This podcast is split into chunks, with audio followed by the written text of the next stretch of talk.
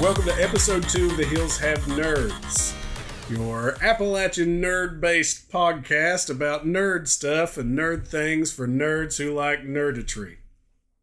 Say nerd enough or You're a nerd. Dang, do it again. All right, take two. I like nerds. All right, it's a good candy. let's get into it. So, today our topic is tabletop RPGs. I'm one of your hosts, Josh, and I'm joined by Aaron, Aaron, that's me. Yeah. And joined by Cody. Cody, and today we have a special guest, Pat. Hello. Uh, Lee couldn't be with us today. His bodies decided to try to kill him. he He's didn't okay. have the galls to be with us. I mean, he's not going to have a gall later. I know. that that was the joke. Right. He still got it right now. For anybody that hasn't picked up on the joke, Lee's having his gallbladder out. And I apologize for everything that just happened. okay, so Pat, I So apologize for that intro. I wasn't know we were gonna like take turns introducing each I other. should have said that before. I thought we Yeah. were talking about historical galls. That would have been better. Probably a better topic. Man, that's, a, that's a different episode. No, today is tabletop RPGs. And um, we're going to go over what they are, some things of note about them, some of our favorite tabletop role playing systems. Um, we're going to do some tips and tricks to get started, things to look out for, some pitfalls new players get into. And um, if we have a little bit of time, we're going to go into go into our, our thoughts on some of the news surrounding um, the tabletop community right now. But first, um, we're going to get into a, our kind of intro segment. We're going to try to start doing um, for our episodes of, of what what media we're consuming currently. What nerd stuff are we into right now? And we'll start with with Pat. Pat, do you want to introduce yourself and tell a little bit about yourself? Sure. Uh, my name's Patrick, uh, or Pat, as most of my friends call me, and uh, I'm a manager at a hobby store, uh, and I have been role playing and doing most games like this in since I think around '84 or '85, when my uncle introduced me to it with the first red box of D and D. So, what other nerd stuff are you into, Pat? What do you like? Oh, I love comic books. I'm heavy into those. Uh, video games. I think right now my biggest passion are some of the older movies, fantasy based movies, horror based movies, especially um, Hammer House ones or uh, some old, older Italian horror movies. Okay. There was a um, Italian horror movie I actually watched the other day. It was a it was a black and white. I can't remember the name of it for the life of me, but it was. Um, nope, it's completely left me. Absolutely left me. I just watched it the other day, and it Must was not have left much of Sub- impression. yeah subtitled and everything. And I thought we were going to have some pretty good conversation about that, but I forgot everything about it. Anyway, let's move into the first segment. Um, so we're going to talk. What, what are we currently playing? Like, Pat, are you, are you playing anything? Is there any kind of media you're consuming? Is there any, any video games Yeah, you're, you're um, playing right now currently? Not really video games as much. I don't have that much time to devote to a lot of the more hardcore video games Mhm. uh, lately. Um, but as far as uh, role playing, yeah, I'm playing a couple of games of uh, uh, Pathfinder First Edition at the moment. Yeah, well, one with me and Aaron. Yeah. Yep. Yeah, we play every. We play. Pat's our, our benevolent dungeon master for our uh, Thursday role playing group, and he led us through a um, a Dresden Files type. Sort of, yeah, yeah. Just a kind of urban fantasy. yeah. Using So- the old uh, West End Games D6 system. Yeah. So we did that, and now we're uh, we're starting up Pathfinder. We'll get more into that. Go on. Um, what about reading? You reading anything? Is there anything? Uh, well, right now I'm rereading the Sherlock Holmes Cthulhu Case Files. I'm back rereading the uh, Sherlock Holmes Cthulhu Case Files. It's a three book series that's really good. Oh, Uh, you know, instead of uh, basic Sherlock Holmes, he actually encounters all the weird Yeah. elder god stuff that goes on in that.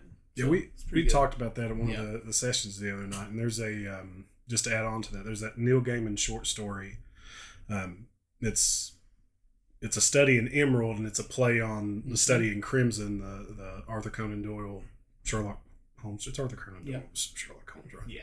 Gave us. So it's the Arthur Conan Doyle Sherlock Holmes I feel like I need to style. read that Cthulhu book 'cause, I mean, I love Cthulhu stuff, and I've just recently read through uh, Sherlock Holmes, like the whole compendium of it. They're very good. Oh yeah, They really stick to the original Sherlock Holmes stuff and then just throw a gigantic amount of Cthulhu in with it. I think it Sounds fits too. amazing. I think like Sherlock Holmes always had kind of that like mysticism oh, veil Oh, yeah. to it, even Yeah, like the. Mm. Hound of the Baskervilles, even though everything turns out Yeah. to be. But it always has that kind of. It could be, you know, the the the mystique of Moriarty and all, and that just fits in Yeah. to the to the you know Lovecraftian theme. There, I just feel like that can be superimposed on top of Sherlock Holmes. and Yeah, be really they're good. very good. They're they're not horribly thick books either, so you can run through them pretty fast. Who they by? Uh, I don't know off the top of my head. I can fast. Figure that out, and we'll go to we'll go to Aaron real quick. So what are, what are you currently playing, watching, reading, Aaron? Um, Con- what nerd media are you consuming right now? nerd media I'm like Yeah. sitting right now. Well, let's see. Uh, currently, I have been playing Solasta a lot. Yeah, Uh, we well, I say a lot. A few times I get to play it, that I've been able to play it. Um, We have played Solasta for at least minutes. at least like two times that I've played it. I've enjoyed it. I mean, we played it for a few hours when we did. And what is Solasta? Uh, the people that don't know. which is perfect for this for this episode. Yeah. Um, it is the it's very similar to a D and D, a digital version of like D and D. You create your character. There's a storyline you can play. Well, we've been we played the other day. I really enjoyed the um, the endless dungeon. Yeah. whatever it was called. Uh, I think max level is twelve, and you pick your character, uh, backstory, class, stats, basic D and D.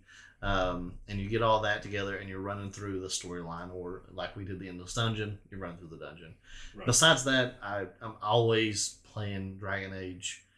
Um, I've been attempting to run through Dragon Age again, so I'm on the Inquisition, and I keep going on and off on Inquisition. Like I'm playing it for a bit, and then I quit playing it, and I play it again, and I'm like, oh crap, what was I doing? Well, I got to start all over again, and then I end up starting all over again.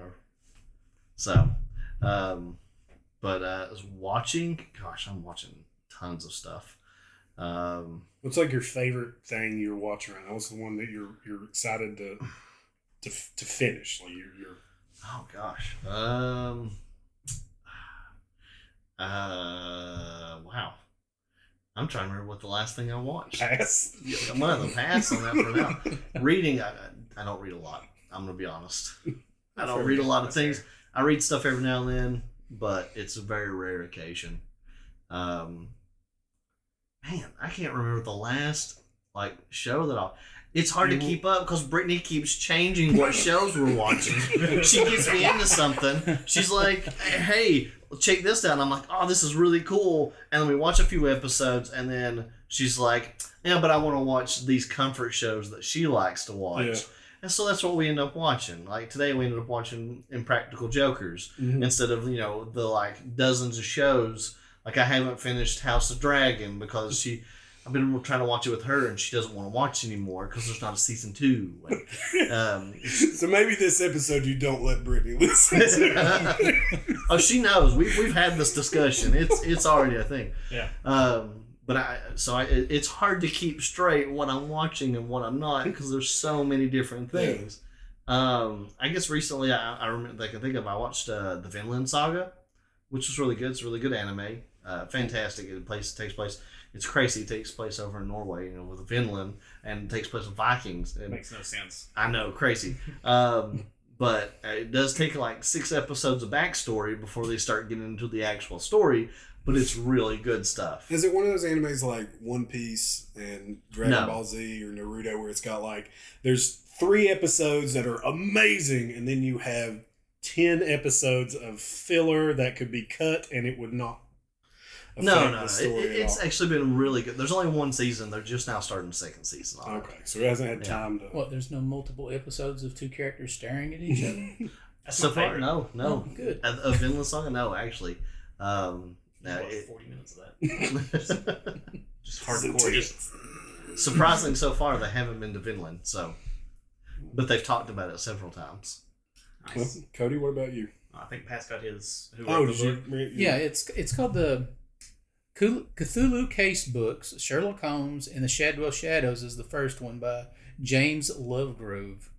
Um, I- Not Lovecraft. Love Right. Yeah, Perfect. Okay. Well, Cool. And I try to like collect this stuff because when, when we post these podcasts, which if anybody's listening, this this has already been posted. Congratulations, you found us. Um, when we post these, I want to put you know stuff in the show notes about what we talk about so Yeah. people can, can find an it. idea. And If anything sounds interesting to somebody, they can pursue it. Okay, Well, so Cody, what about you? Mine is I just currently finished uh, Lunar Silver Star Story Complete. It's a remake of a Sega CD game on the PS1. one of my favorite games. Uh, it was one, uh, honestly, it's fantastic RPG. I, I don't know if it's my favorite, but as far as going back and playing, it's one of the best from its time. I would say. What's it? Uh, what's the what's the basis of the story? Uh, the I've never basis heard of it. is there is this young boy in a town, and he has a Every every RPG, young boy in a town who becomes the hero. So it's Earthbound. same thing, identical. Okay. no, Is he Uh, an orphan? Secret of Mana. no, he actually has parents. Oh, Yeah. Chrono But Trigger. he is Chrono uh, Cross. he's setting out to be the new Dragon Master. Oh, this is Legend of Dragoon. Is that was that a Dragon Master? I don't know. No. I'm just naming things. Yeah. But he's setting out to be a Dragon Master. He has to go around and meet all the dragons Dragon and Quest. collect all the things from them. There yeah, you go. right. So I just finished it and started up Fire Emblem Engage recently. And that was one you got the collector's edition of. Yeah, that's the one I picked up from Lee. Is it worth it for the collector's edition? Of course it is. It's, I have all the collector's editions of the Fire Emblems. It turns out So- they're the same game. I just keep buying the exact same game over and over. I'm not playing Call of Duty. Ooh, fair. Oh, shots fired at the Call of Duty fandom. Anyway, They're all the same. They're all the same. At least they're more different than Madden. because it, Like, uh, they are. They literally did that. Though, listen, listen. I I played Madden. Okay, I'm a Madden I got buddies that play Madden. We get together to play Madden. The Madden, not Madden 2020, or no, it was Madden 18 and Madden 19 were almost indistinguishable, save for they put new banners in the stadiums. Yeah. Oh yeah, that's I- Perfect. Um, And uh, they're obviously the, the rosters were changed. I mean, that's Yeah. literally all it was. Was it Control Alt Yeah. Delete? I think did the the comic, and they were like, the guy was like, "Hey, you ready to go to drinks?" He was like, "Hey, "Hold on, I gotta, we gotta update the new Madden game," and he just changed the number for the year, and he was like, "All right, ready to go." but we still buy these things. I'm sorry, interrupt- go ahead, Cody. Anyway, uh, the only thing I'm currently watching though is uh, The Last of Us, Mm, and I've not seen the most recent episode. the one from last night. yeah, it came out at nine o'clock last night. and I've not watched it yet. Did you watch the one before that Yes. with Sam and? Yeah, I knew. Like, I played the game and I knew what was coming for it, and I was still not ready. Yeah, I want to talk about it so bad, but we don't No. want to do spoilers. And you're gonna watch it, right? yeah, eventually. When you get through with When my six hundred pound life, when- whatever the current season of and my 600 pound life and uh, uh, recently she's been watching hotel hell and everything except you know the things that we've started. When you get done with the done with the most current season of the blank Housewives of blank, you can watch you know Yeah. The Last of Us and some some good media. Yeah, and I just started reading The Outsider by Stephen King. Mm, that's good. I Really just started it. I've never read The Outsider, but I've- I've, I've- heard good things. I'm not real far into it, so I Yeah. can't really speak much on it. I'm only at the main beginning when the you know the child was murdered and they're trying to figure it out. Yeah, There's a really good TV series based on that too. Yeah, I thought about starting it on because it's on HBO with The Last of Us. So. oh was that based on stephen king book Yeah. Yeah. oh Yeah. i didn't know that Yeah. so So, Josh, what are you consuming? huh? Mostly high fat foods.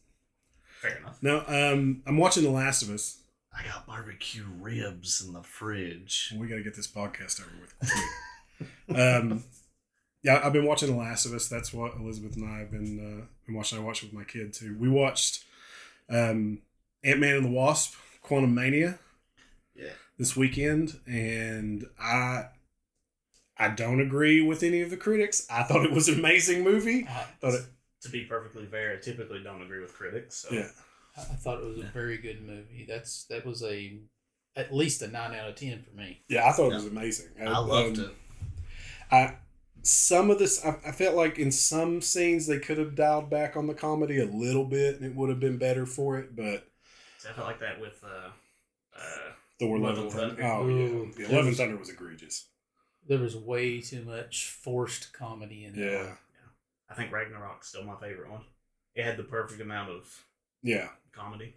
Ragnarok hit well, like it paced well. It didn't feel like it was throwing it at you. But but as far as Ant Man and the Wasp goes, we um we rented out the theater. We went there. Aaron was there. Pat was there.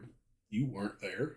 Yeah, I actually had to like my birthday and my aunt's birthday like combined into one day. So I was The perfect You excuse. should have brought your aunt she's to Ant Man. I don't know that she's ever seen a Marvel movie. Maybe. That'd be a Yep, this one was named after her. He's Ant Man. It'd be a great place to start. Um, no, it was great. Kang was awesome. Jonathan Majors always kills in everything he does. Yeah. He was great as Kang. MODOK shows up. MODOK's amazing. uh, I really enjoyed the way that they did MODOK. We gotta avoid spoilers, but Yeah. yeah. So it, it, in a couple months, we'll, we'll do some spo- some spoilers past, but it was really good. It was really really good. Trying to finish Primal on HBO Max. Uh, we talked about that in the first episode. Have you guys had a chance to watch it yet? that. No. So good. I have not, sadly. Yeah, Primal. Um, it's this story of. I mean, I, I can do this isn't really a spoiler. So it, it's by Gennady Tartakovsky, and I'm going to butcher his name every time I try to say it. This cartoon originally aired on Adult Swim. It's basically a story of this caveman and this dinosaur, this T Rex, um, Spear and Fang, respectively, which they never refer to each other by name. It's just what they're called. Who kind of form this unlikely bond based on similar trauma that has happened to them. And it's them just making their way through this unforgiving, you know, prehistoric primal world. And it's not just like dinosaurs are threats. It's there are these civilizations they come upon and they and there's all this other stuff that can these ancient magics come into it. Like there's all kinds of really cool stuff that comes up and Is it on Earth? yeah. Oh. Yeah. Um I mean I, I guess an Earth. It's on a version of Earth because it's it's you know it's man and like theropod dinosaur coexisting at the same time. So obviously that didn't you know happen on Earth, but Turok. yeah, it's kind of. But it's really good. So I'm in the second season of that, and it um it has some like really there's very very very minimal dialogue Mhm. in the show. There's there's some episodes where there's zero talk, like there's no word spoke at all. It's just sound and grunting and then and stuff happening. Um, the second season up that a little bit, but it's been it's been really really good. Uh, as far as books for this podcast uh, episode in particular, I started reading Game Wizards Hmm. um, by I want to say Jon Peterson. Um, I'm probably probably got that wrong, but it's the story of Dungeons and Dragons from its inception to Gygax losing control of TSR in um, 83, 84. And then I started reading um, Slaying the Dragon, and I cannot remember the author's name to save my life. I'll bring that up later. And that is the story of TSR from Gygax's ousting to the acquisition by Wizards of the Coast. And so I started reading those, and it's um, and we'll get more into that as the show kicks off. But um, it's chaos, man. Oh, yeah. It's a lot of people who had a lot of great ideas and zero business acumen at all. Yep. How all the best companies start. Oh yeah. Oh yeah, really. Yeah. Now, as far as uh, videos, I'm catching up on the last couple of seasons of Blacklist. I don't know if you guys ever watched that. Yes. I'd want, yeah. I've watched some of it. I'm not Yeah. really. That's that's one of my favorite shows. Uh, he is the perfect. James Spader's in it. Ja- That's oh James yeah, Spader, yeah. I mean, Yeah. James Spader's that is my Ultron. yeah. but he is the type of anti-hero because he's not necessarily a bad guy, Right. and uh, it, that's that's the perfect type of character that I Mhm. love. What's the Yeah. basis for Blacklist? Like, when it's an older show. It's done. Oh, yeah. It's, it's Well- been done for years. No, no, No, no, it's no, still no, going. it's still going. It- What? There was Really? a, there was a yeah, gap. It's still going. There was a large gap after season three of uh, two or three years, I think, and then they started season four, and I didn't know it, so I've been like powering through all of it. Holy crap! James Spader's still in it. Oh yeah, yeah, yeah. He's the main character. What?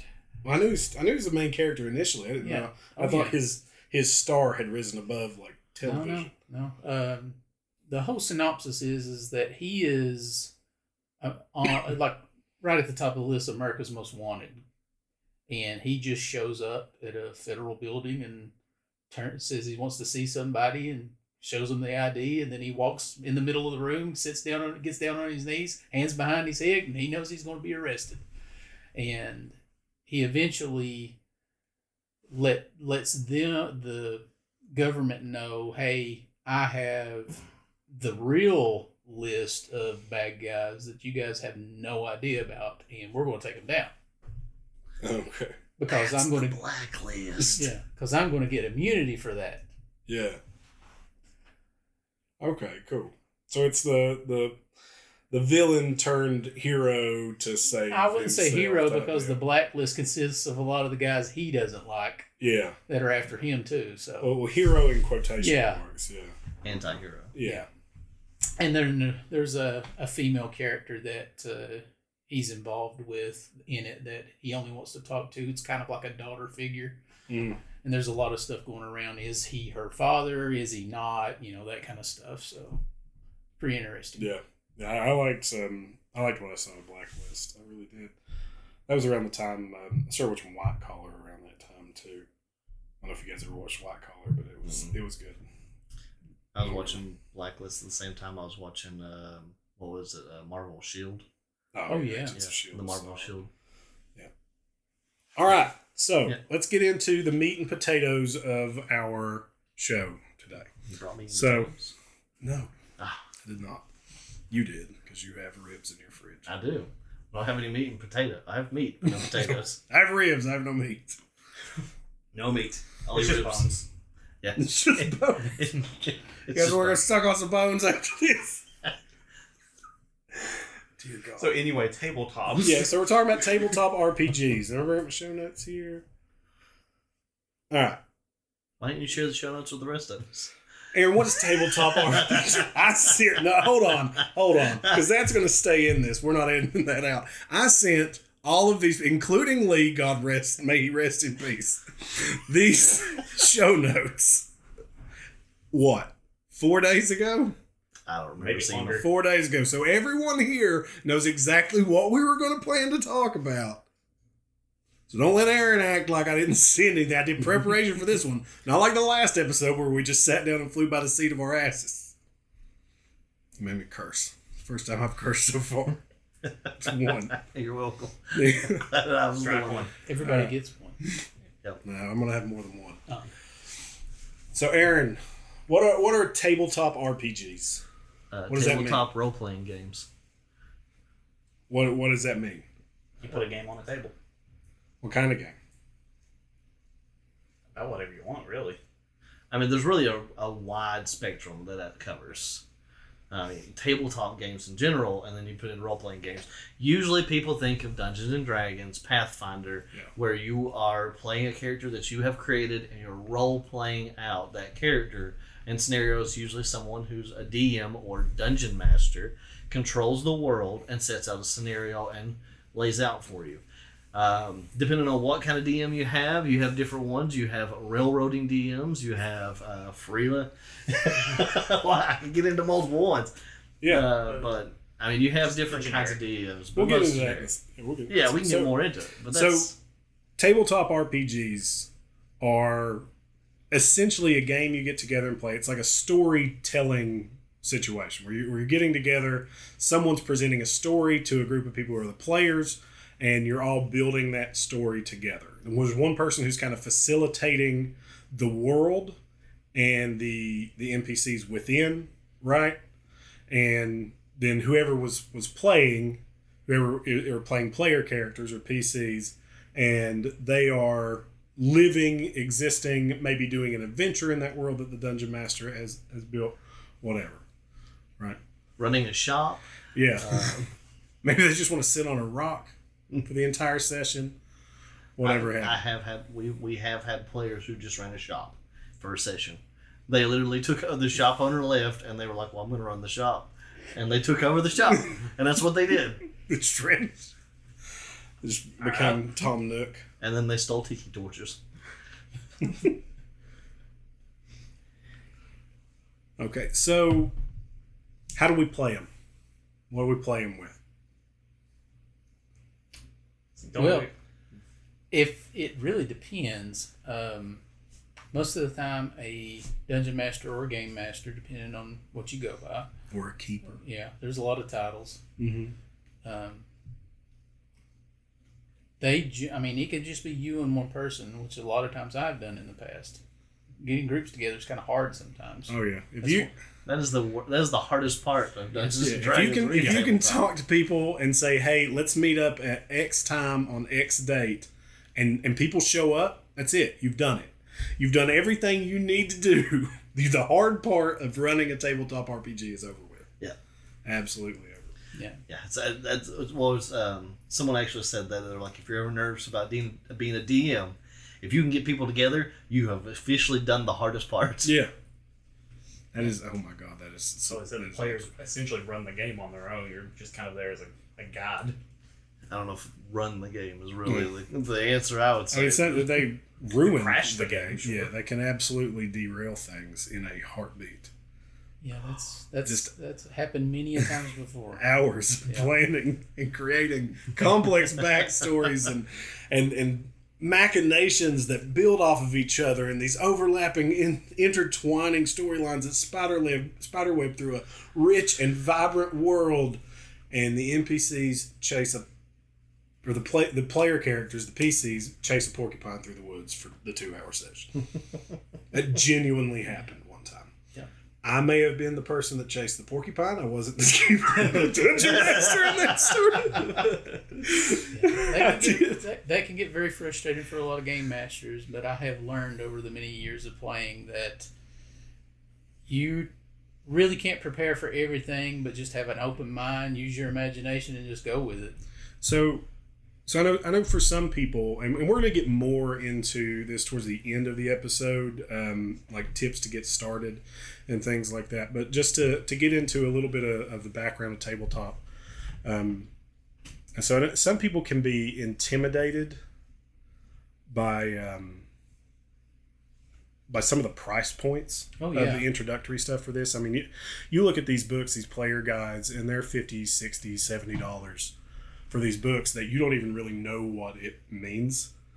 And it, there's at least 75% of this room that has dropped that money or we dropped that money. We paid for every bit You can of ahead and say things we have. I have always paid for my resources.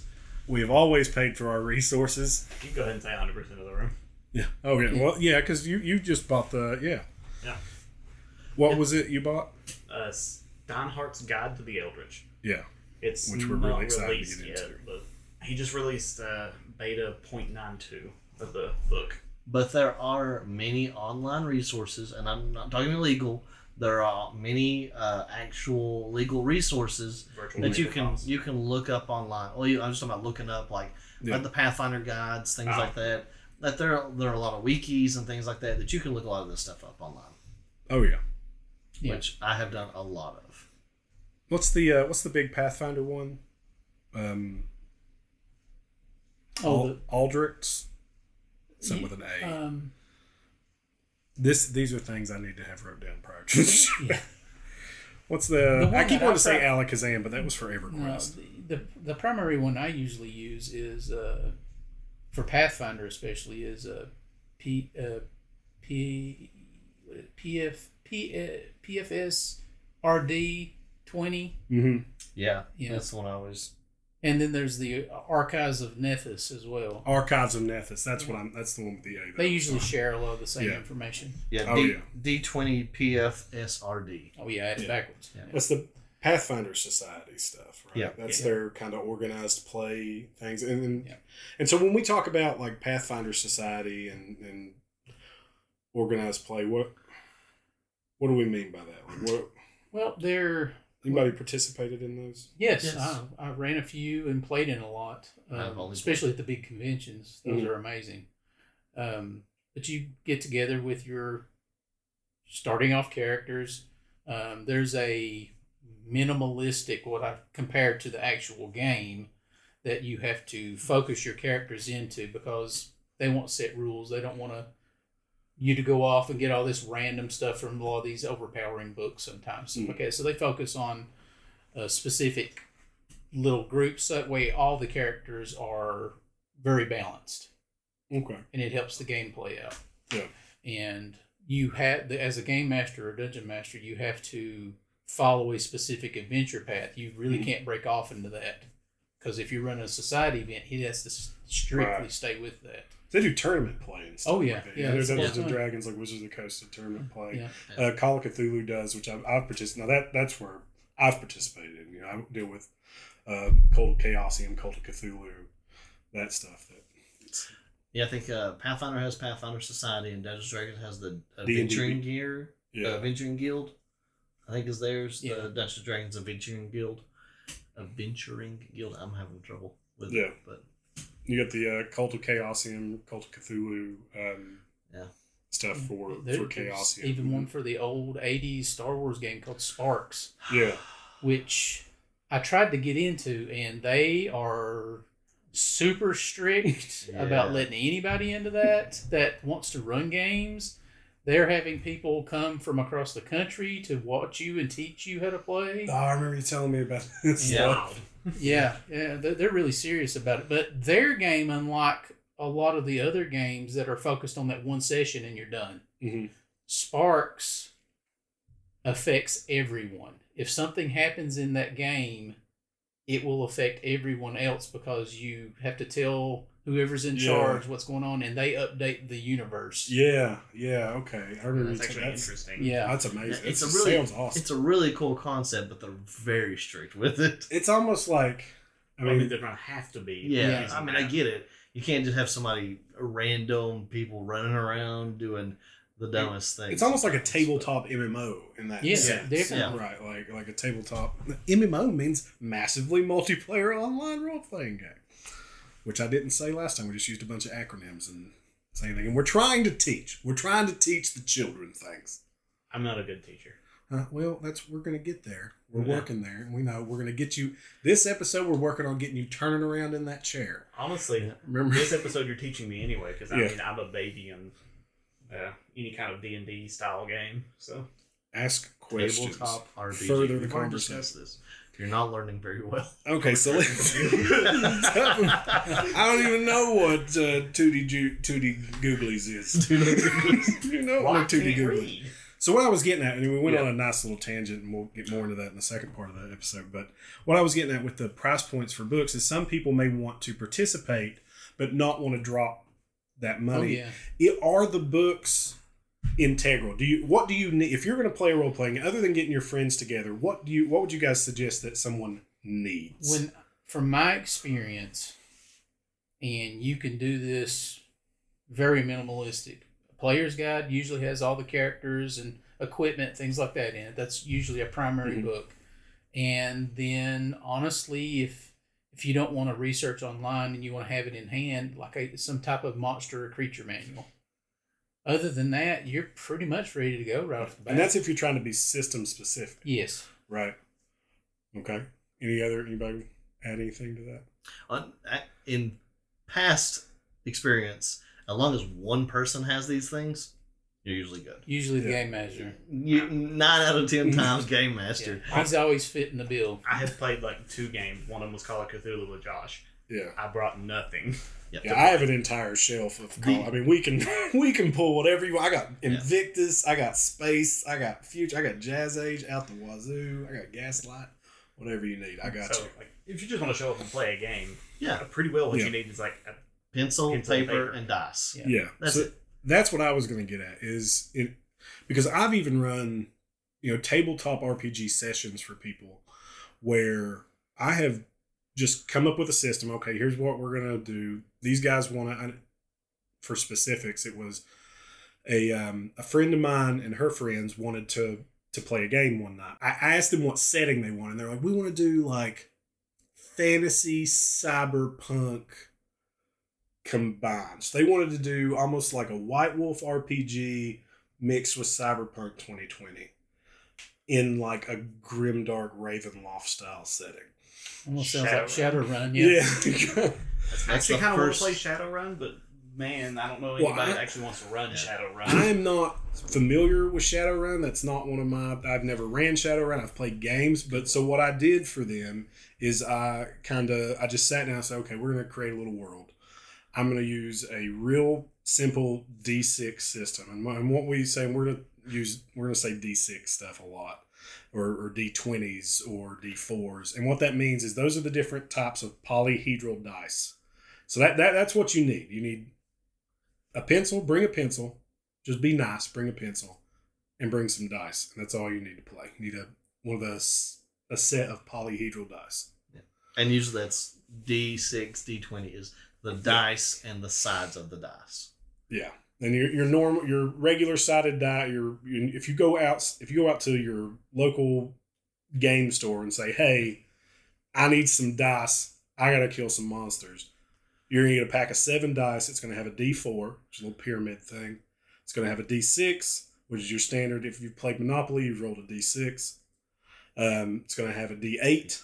It's gonna have a D12, and it's gonna have a D20, and it's gonna have two D10s, one of which is going to be numbered from 10 to 90, and another of which is going to be numbered 1 to 0. Double zero, two. Yeah. Yeah. And that's that's usually the percentile dice. Yeah. You'll have a D10 and, and a percentile dice, which we'll get into all that. That's really all I need. And so what I did is I sat down and I said, okay, this is what these guys want to do. I'm going to draw on a little, and, and you, you, you may need to be a little versed in this stuff, but man, if you have a ma- imagination, you can play paper and dice. Oh, easy. Like if, if you can just think of it and say, okay, I'll, and then just assign some numbers to it and then go play and it'll either work or it won't. And then You'll you'll have have something to come way. back to. You'll have fun either way. Yeah. Oh yeah. It, it you paper and dust is really like I, I found you get out of it what you put into. Like if you have somebody who is just who sits down at the table, and I'm sure we've all dealt with this, and again we'll dive more into this second, but we've all dealt with the um, person who's just adamant to not have a good time. Oh yeah. Who's just very adamant to not participate in the story. Yep. you know and so that and, and that's going to happen sometimes if you're running a game and, that, and that's from a game master point of view you're going to have some people who just they're going to have their phones out the entire time and it's going to you know you're going to try to get them engaged and speak to them and, and it's just going to be like pulling teeth and then you're going to have people who are so into it and so it's going to make you want to run 40 million games with them because oh my god these were the players i wanted right and they they interacted with your world they bought in they were just ready to go with this stuff you created William Baxter and uh, Mr. Savage there at Cthulhu. oh oh uh God. aaron's aaron's Savage uh, Rage. private Savage investigator Rage, there you go. savage rage who i am very intent on killing Hasn't died yet. he has not he has not we're i got on here we're going to talk about Race That's to Witch super. Mountain. That's super impressive for a Cthulhu game. I know, right? dude He had he won't die he's like a tick You know, He Race to won't- Witch Mountain with my newly created uh, private investigator character. And he kept racing to places. He's like, I got the information. I'm not going to let him have it and just take off with it. And I was like, well, you know what? I'm just going to follow him. Well, that was Aa- Aaron's whole thing, and, and I loved it. I absolutely like from a from a keeper perspective. That's what the, the dungeon master's called in uh, in Call of Cthulhu. In Call of Cthulhu is um, kind of like playing in your own B horror movie. You know, these and, and a good way to think about tabletop role playing games is it's a board game without the board. You know, your words are creating the board. You're saying what you want to do, and then you'll roll. The DM will tell you, well, roll a dice, roll these dice, And if you roll at or above or below a certain number, you either succeed or you pass. Everything kind of has dice points or uh, values set to it. Except for sometimes that you play miniatures where you have a board. Yeah, sometimes you can play with min- We're in the Miniatures are theater of the different modern min- miniatures. It's a, without a strict rules Yeah. type deal. Um, even though there are strict rules. Advanced Dungeons and Dragons. Thank you, Gary Gygax. Okay, so we're, But we're yeah. going to skip over the story sta- Savage Rage. Stay tuned. He's coming up. I mean, I have a lot to say about Savage Rage. So I want to talk a little bit about the history of tabletop role playing games. Have any of you heard the story of the rise and fall of TSR? Oh yeah. Nope. Okay, Pat, do you you want to go? Right, this is like super fresh on my mind. Go, go right ahead. It seems like Yeah. you're pretty excited about. It. I am. I am very excited. So, so tabletop role playing games started. There are there are men in our nerd culture, in in the the stuff that we follow and the shit that we're into. There are people who are like our folk heroes. Would you guys agree? Yeah. Sure. You know, like the likes of Stan Lee, you know, Steve Ditko, H.P. Lovecraft, um, Miyamoto, if for games. Yeah. uh, Akira Toriyama, Satoshi Tajiri, um, that whatever the dude's name that created Mario. Miyamoto. Miyamoto. Oh, that's who. Okay, that Yeah. one. That one Cody just said. Um, and, and, and we can sit here and go on and on. And there, there's a ton of them. There's Stanley Kubrick, Stephen King, all these people. And one of them is Gary Gygax. Gary Gygax is the godfather, the creator, the lord and legend of tabletop role play. We would not be talking about this stuff if it hadn't been for Gary Gygax. Um, Gary Gygax was an avid like war gamer. Yeah. You know, so they they play like like Warhammer that stuff. Or at that time, it wasn't even Warhammer. No, it was like was recreation, re- recreating like historical Historical. battles. Yeah, it was mostly military battles. and Yeah, things, yeah, like historical military battles and stuff. And so they had their club that would meet, and um, and they would get together. And he had a buddy, Dave Arneson, Mm-hmm. and they they started like Gary came up with this kind of like rules system for. So they started playing. They're like maybe I, they had these big battalions, right? So it, if anybody's familiar with wargaming, if you ever watch somebody play Warhammer and they whip out the rulers and all this, and they're measuring stuff by inches, and they're rolling, you know, a backpack full of d6s on the table, and there's just a lot going on because everybody's got 14 million dudes on the table, and there's terrain. It's, it's a lot to watch. And so they got kind of th- this in their heads that they were going to start narrowing that down. It was, well, I just want to fight with one battalion, or I just want to fight with one guy.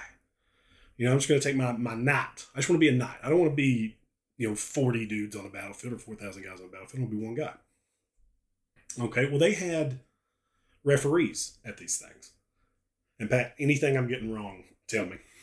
You- You're on the far. So they had referees at these things that would kind of they they go to rules check. You know, hey, uh, he's trying to shoot me with this battalion from six inches away, but it says five point five, and I'm under this much cover because this rock's kind of half here, and these referees would weigh in on that. Well, what they decided to do was essentially get together, and this was Arneson kind of took Gary's rule set and created this system where it was him as a referee running a group of players through a dungeon he kind of created the the dungeon idea. Yeah. And so that was the birth of Dungeons and Dragons. And they, they got together, they, they kept talking, they kept playing this here, this thing. And then at some point they decided, you know, something they thought they were going to make like hundreds of dollars with ended up becoming a multi million dollar company fairly quickly. Oh, within Right. a short few years. Yeah. And then then these guys who were really good at and, and you know Gygax had quit his job. He was unemployed at the time. Like there's just again, there's just folk hero stuff because I you need to read uh Game Wizards. I think you'd really love it.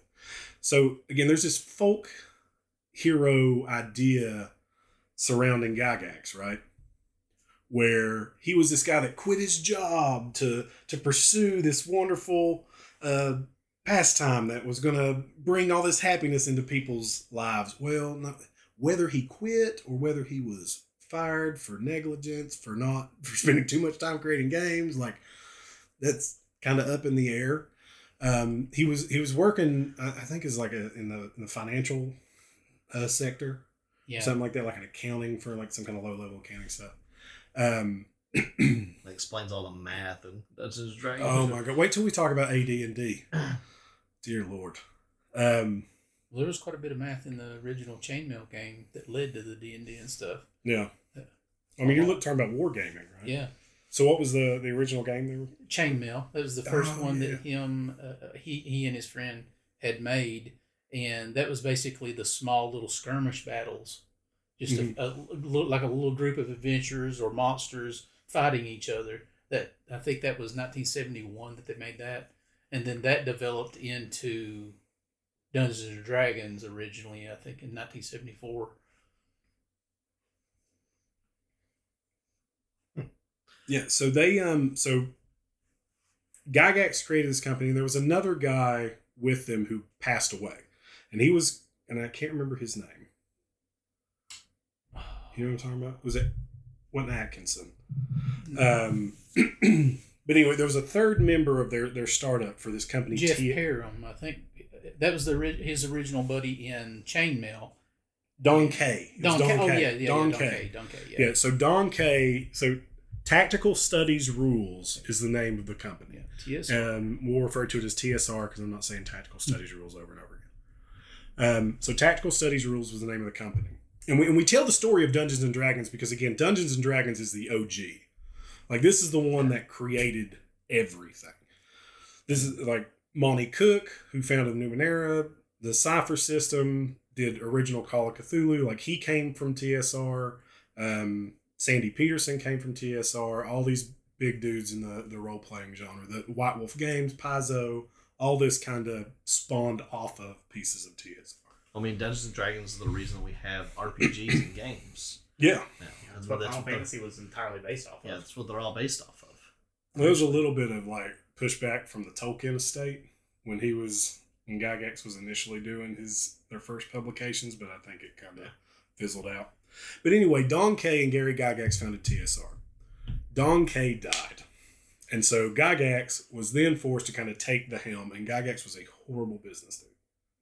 Well, he, he, he he was he was great with games and making Yeah. games and playing games, but as far as business goes, yeah, Yeah. he wasn't the best. And so they essentially TSR kind of built up to this. Um, I think it was they were making 30 million, 30 million dollars a year was what their it was what it cost to run them was what they needed. It was like 30 million at its height Yeah, was what it cost to run him, and they were hiring. They were expecting more growth, and so they were hiring more people than they were able to sustain, expecting that growth.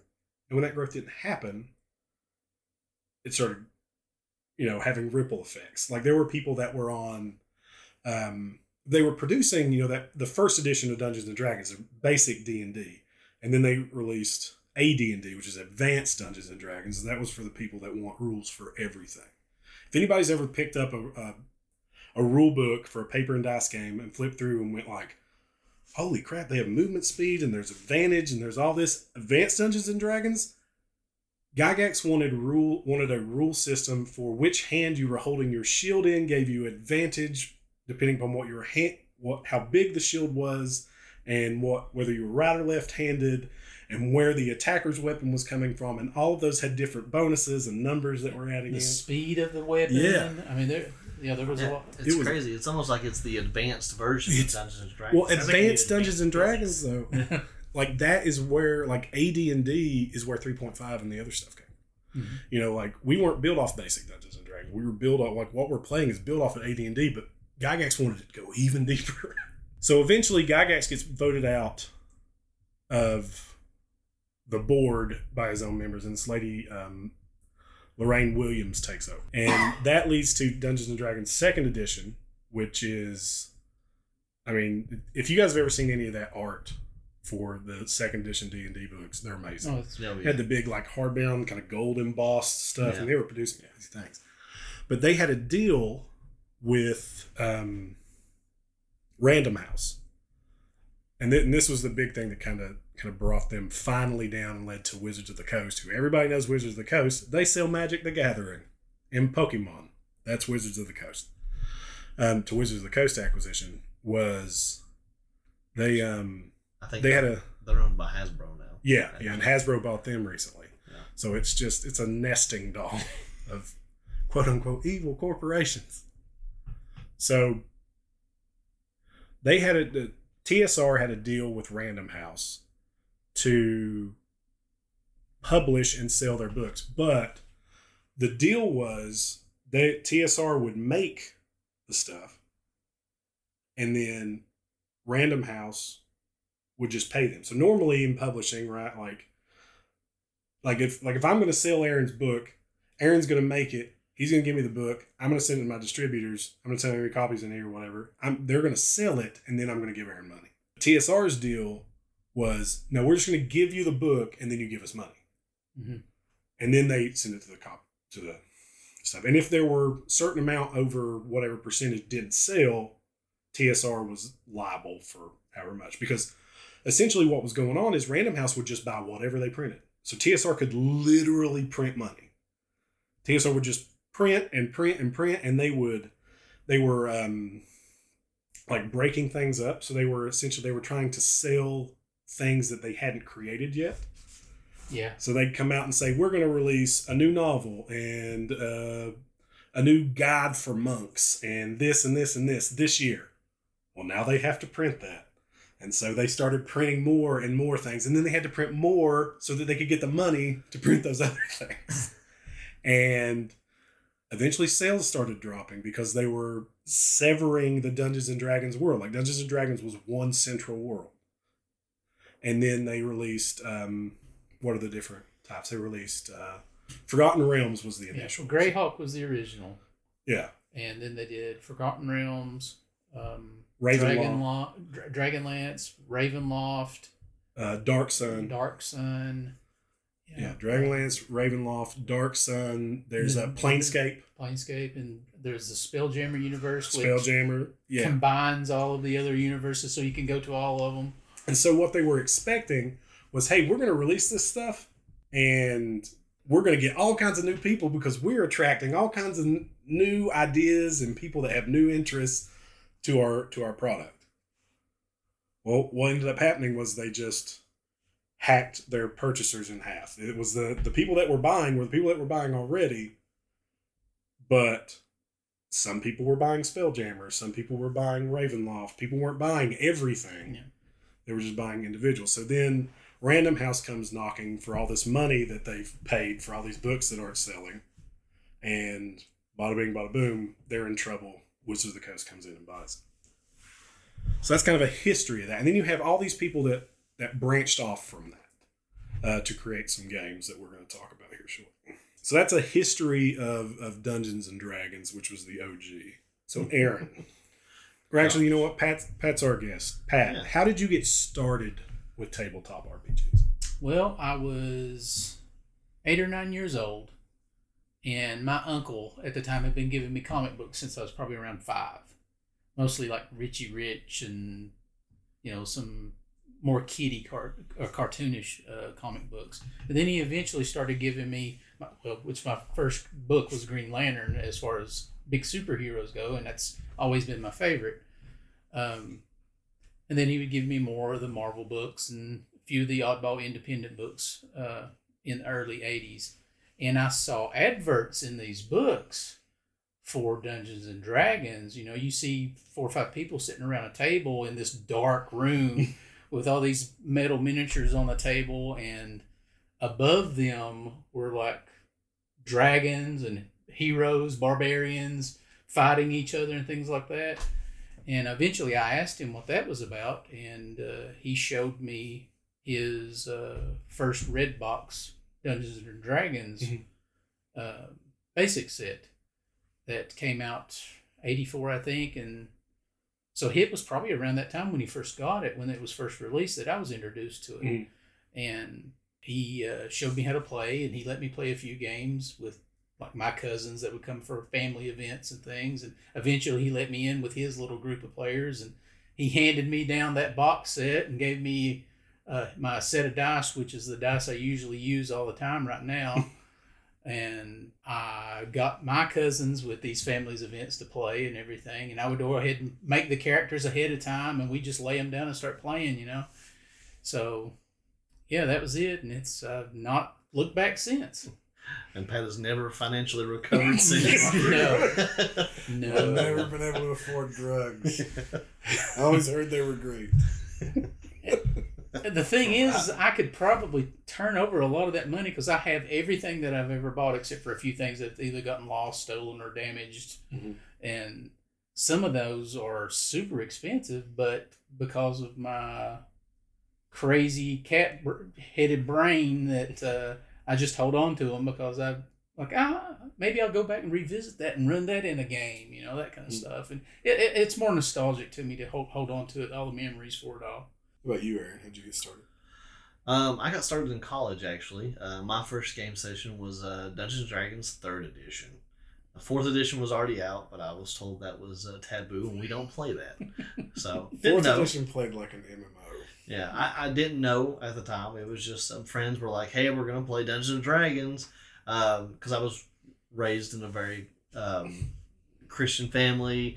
Mom didn't like the idea of us going out and worshiping the devil with Dungeons and Dragons, so we didn't do a lot of that. But uh, in college, I had some friends who invited me over, and I played.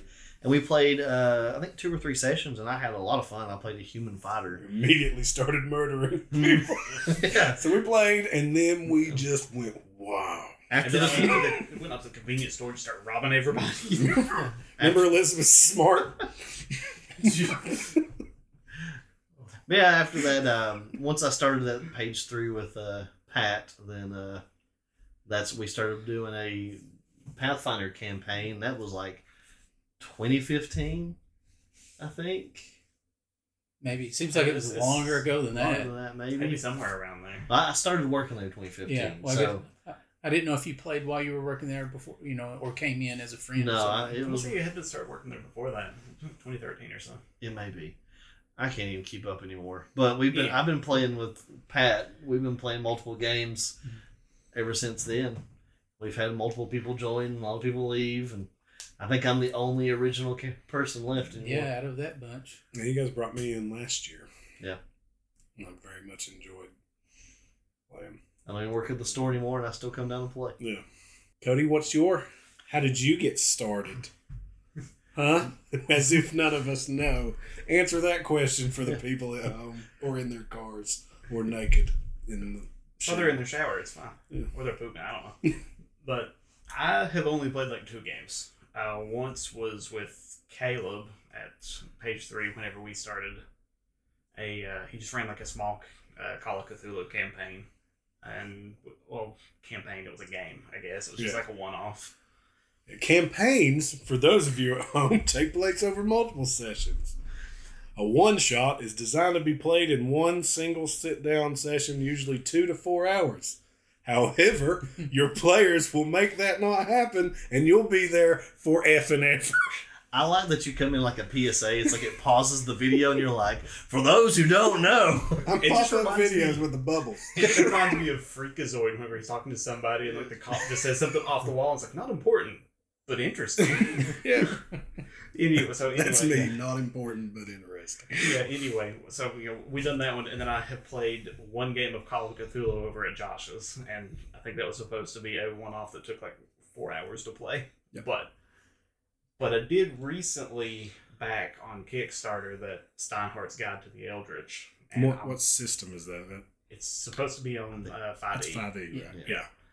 And it's Five E is Dungeons and Dragons Fifth Edition, which released some time ago. I don't remember when. important. Not too long ago, but Fifth Edition Dungeons and Dragons.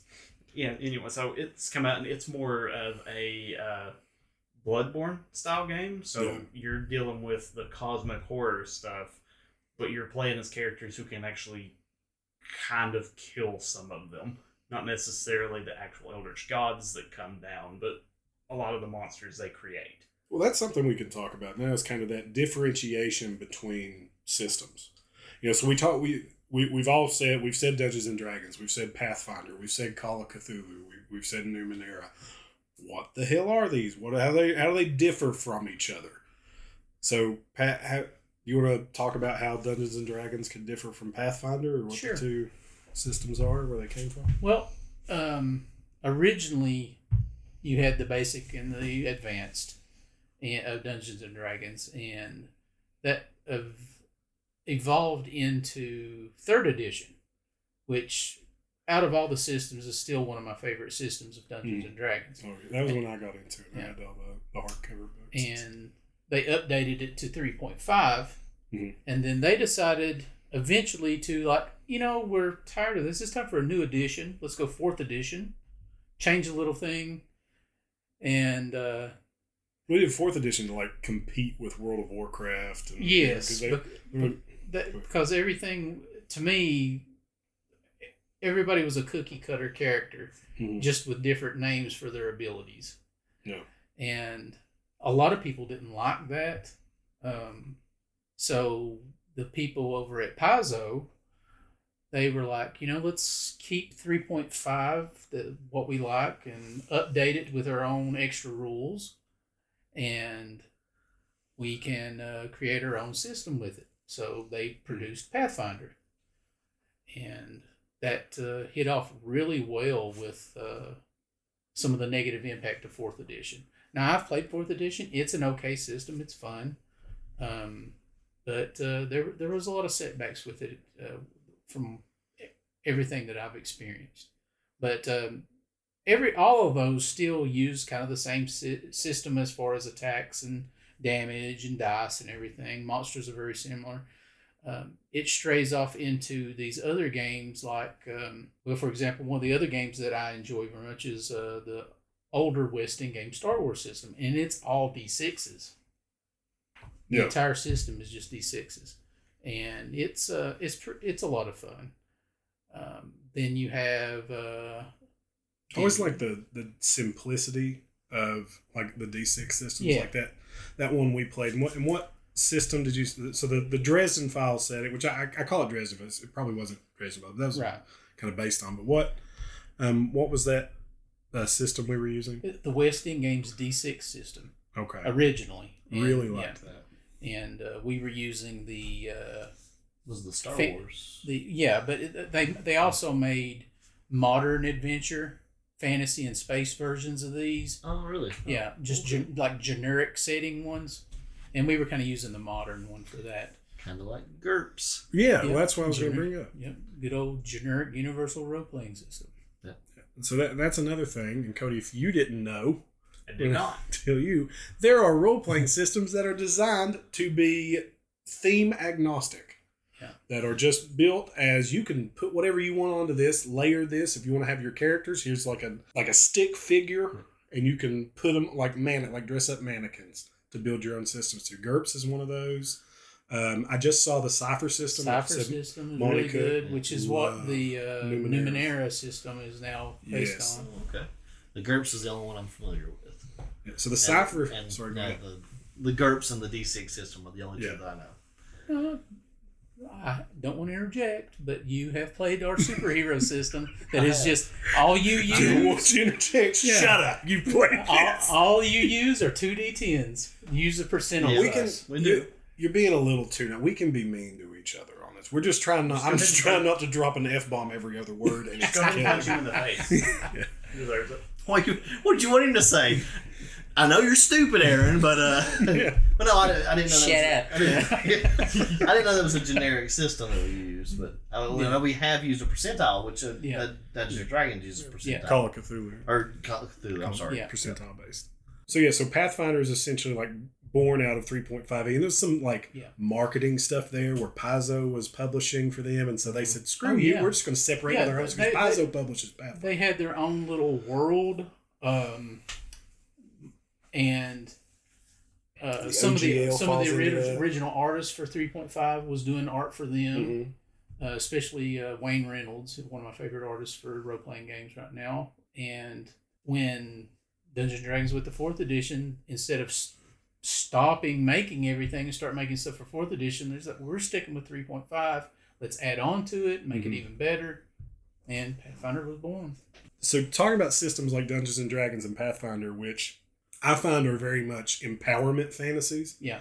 You know, I want to sit down. I'm going to be the big barbarian with the. Speaking of, my current character is a Minotaur barbarian. I love him very much. You know, I'm going to be the big barbarian with the flail, and I'm going to go in and just cleave down these creatures. You look at a game like Call of Cthulhu, which is my favorite game, and that is a disempowerment fantasy where you are, if anybody's familiar with you know the works of Lovecraft or August Derleth or Robert Bloch, any of these people, you're you're in this this world of mythos where you if you've ever watched a horror movie and you've seen the person you know staggering up the stairs away from the creature or, or hearing a knock at the door and you're like no don't go in there. Don't do that. You get to be that dumb bitch trying to make that decision that's what that's how i sell this to people and they eat it up like if you ever scream to the tv don't go in there you effing idiot you're now the effing idiot and you get to decide whether you're going to answer that knock at the door. You're going to because you are playing, you know, you're not playing paladins and clerics and warriors. You're playing journalists and professors and dilettantes and these normal people in abnormal situations. And that's what I love about that stuff. I like the psychological effect on it. Mm. Oh yeah. So. Yeah, there's the um th- and that ties into like so role playing. So we talk about role playing. So that, that's a big part of tabletop role playing is the role playing aspect of it. Actually playing your character. Yeah. Because you are, you know, and, and you can take that as far as you want. Aaron, do you want to you want to talk on the role play like what what appeals about role playing to you or and what, what role playing means? Mr. Savage there. Um, Mr. Rage. Mr. First Rage. first name Savage, last name last Rage. name Rage.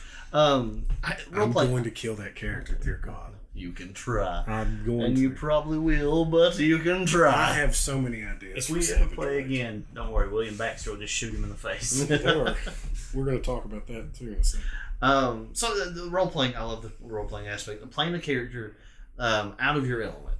I mean, like I can never be Savage Rage. I can never be this cool guy, taller than me, uh, wears his leather jacket, um, pretends to be a PI that doesn't carry a gun, and uh, has no investigation skills, but still It's tries. just super, absolutely effective. um, and I can never be the gunslinging goblin that we're playing right now in the Pathfinder campaign Yeah. and it's just fun to role play these and it's always a taboo about metagaming which What is can get into. metagaming? so metagaming is your character has a knowledge and act clearly so if something has happened we've separated our characters have separated and your character learned something josh your Yeah. character learned something my character didn't hear that meta knowledge is, is pretending like my character knew that when he didn't so you have to play your character as they are in the game, not the person that you are. Which again comes to the rage because that was you going around and getting all the evidence and running away with it. And Mia was like, "Well, I mean, my character wasn't there for it, so now I'm having to chase down Mister Rage all over the place, trying to get to trying to figure out where I'm supposed to go." I love that Savage Rage has become the example for everything. He has become the example for a disruptive character in a game. It was great though. Listen, Savage Rage was originally created to be the a background character. it was I'd already played that campaign twice before. Mm-hmm. and I didn't want to be the main character of that campaign.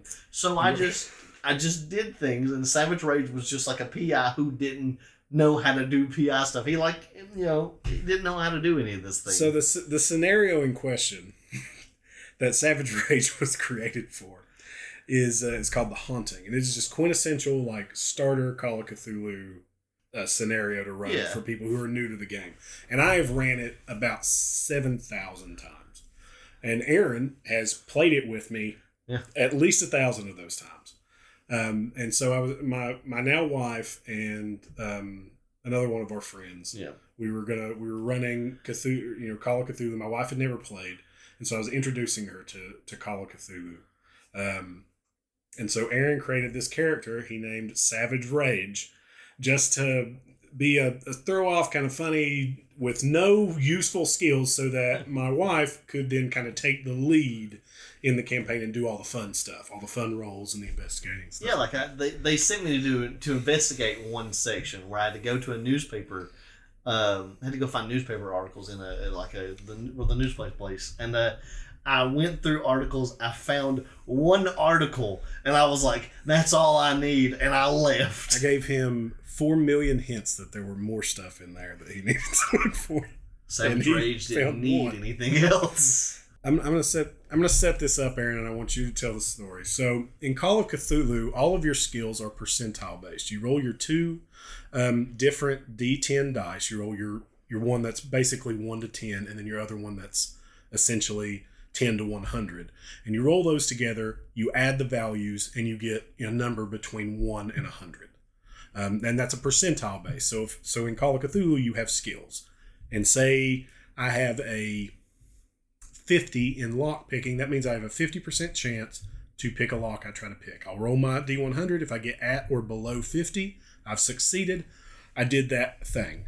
Um, if they're if characters are trying to do like acts of skill or acrobatics or strength, they roll their character values. They have strength, dexterity, constitution, stuff like that. Those, and those things, you know, for character creation. So, Aaron, why don't you just tell? So I we mean, have- this the quintessential Yeah. Savage Rage store. We got the three numbers, uh, and it they Oh, I'm sorry. you- yeah. yeah. So in Call of Cthulhu, there are different levels of success. You have your normal success, which is your higher number. So say say I have a 50 in my lock. Let's go back to my lock picking skill. I have a 50 in lock picking. If I roll at or below a 50, that's a normal success. If I roll at a 25 or below, that's a hard success. So maybe I picked an. Uh, maybe there are some locks that require a hard success. It's a harder lock. If I roll at a five or lower, that's a fifth of whatever my value is. I get an extreme success, and that pretty much I succeeded no matter what. Like the DM just needs to come up with a reason why I succeeded because that's that is you know, uh, ten percent chance there to, to get that done. So I That- had to get downstairs. All right. there was so you you set it up because I want to hear you explain it. okay. So well, uh, we had. I remember um, I know everybody's heard this story a million times, but it's just, your wife had went down the steps in the campaign. no.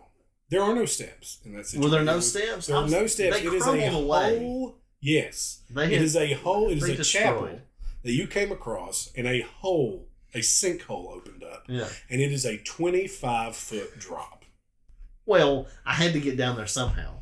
How did you get down there, Aaron? How Well- did Savage Rage descend? Clearly, the the easiest way for Savage Rage to get down there was to leap down there and hit an extreme success. What did you roll, Aaron? I don't remember the exact. I remember number. exactly what number you rolled. It, it was an extreme success. He rolled a one. Oh, okay. You rolled a one. You said, "I am jumping down." And a one. Superman, a superhero landed. You did a front flip. You did a somersault off and superhero landed. I took damage. A little bit, not Yeah. a lot. Yeah. Well, Savage Rage is good at what he does. What can I say? So, what are um, what are some of your favorite systems you've played? What are some of your favorite uh, role playing games you've played? Pat? And of course, Pathfinder. Um, that's one of my primary favorites right now. Um, Star Wars. Uh, back in college, I ran Star Wars for almost four years straight. Almost all of the original characters made it towards the end of the campaign, All right. and that was that was a great one. Um, I enjoy the old. I I always say nice older systems, but I don't know. Mhm. It's hard to beat the original ones. Um, the superhero TSR Marvel game, Hmm. whi- which is a lot of fun. I think that one came out in '87. That was that was a great one. Um, Cypher isn't too bad. I'm actually been I've actually been looking at that with all this uh, recent Wizards of the Coast stuff. Um, a couple of people put me onto that, and that's one of those kind of generic slate open world systems that you can just make whatever you want to out of it. And I've seen anywhere from sci-fi to fantasy to even a, a Call of Cthulhu campaign based on the Cypher system. But yeah, the Cthulhu, I've got a lot of the Cthulhu, Cthulhu stuff too. That's that's a wonderful system, um, especially to run. Not so much always as a player character, but running it's a lot of fun. But yeah, um, right, that kind of narrows it down. I think there's there's so many systems out there, and I have just about tried you know everything or a smattering of them, anyways. And And there's a ton that I want to try. I haven't Yeah. tried nearly as many as I need to. So we are going to take a break. All right. So Aaron, what are um, what are some of your favorite systems? Uh, my favorite systems in the past have been uh, Pathfinder that I've played. I've really enjoyed it. Uh, I've loved. Um, I haven't played a lot of third edition D and D, but I played a lot of Pathfinder 'Cause I think it's Played just a one. lot of third edition D and D. it's one that I've played the most of. Yeah. Uh, but I did really enjoy. It's a tough time between because we played the the superhero, the Marvel superhero, and it was a blast to play. Um, it was a blast to make the character more than anything, but even just role playing the characters and stuff like that, because all your powers and every background, everything was random, and that was, and then you you pieced, you built your character based on all the stuff that you rolled. Um, that was a blast. Um, and I also enjoyed the Star Wars campaign. I loved playing the Star Wars, even though we were really bad at it. I think that counts as a memorable moment. So how? So, you expound on that. Oh gosh, we have played two. I played two Star uh, Star Wars campaigns with that. Which, which which Star Wars was was D six? This is is D6. D6. So not Edge of the Yeah. Edge of the Empire is another Star Wars Yeah. role Yeah. playing. Not Edge of Empire. And it has storytelling dice. And- That's a brand new mechanic. Yeah. Nor is it the Wizards of the Coast D twenty system. Edge of the Empire is Saga fan- system. Fantasy Flight. Yeah. yeah, Fantasy Flight. Fantasy Flight No. some really good role playing games. Anyway, No, the D6 system. Um, uh, played two different campaigns with the two. We've played with uh, two groups, two different groups of people, but uh, we're really bad at it. We've uh, the first time I believe um, one of our players threw a thermal detonator outside of the ship. No. No, No, this- no, no. Was no, it this- just a tank this- grenade? This was like a tank grenade. okay. Um, that you guys were wanting to make the ship look like it was damaged to get through, Through the security, uh, yeah. of the system. And his smart idea was, I'm gonna toss out the, the grenade to make it look like you know, like the ship was you know like exploding because we were talking to him over comms. We're like, we need help. We need to get on the planet, and they were like, oh, we don't know. So he was like, I'm gonna toss this out. It'll explode and look like our ship's you know really blowing up.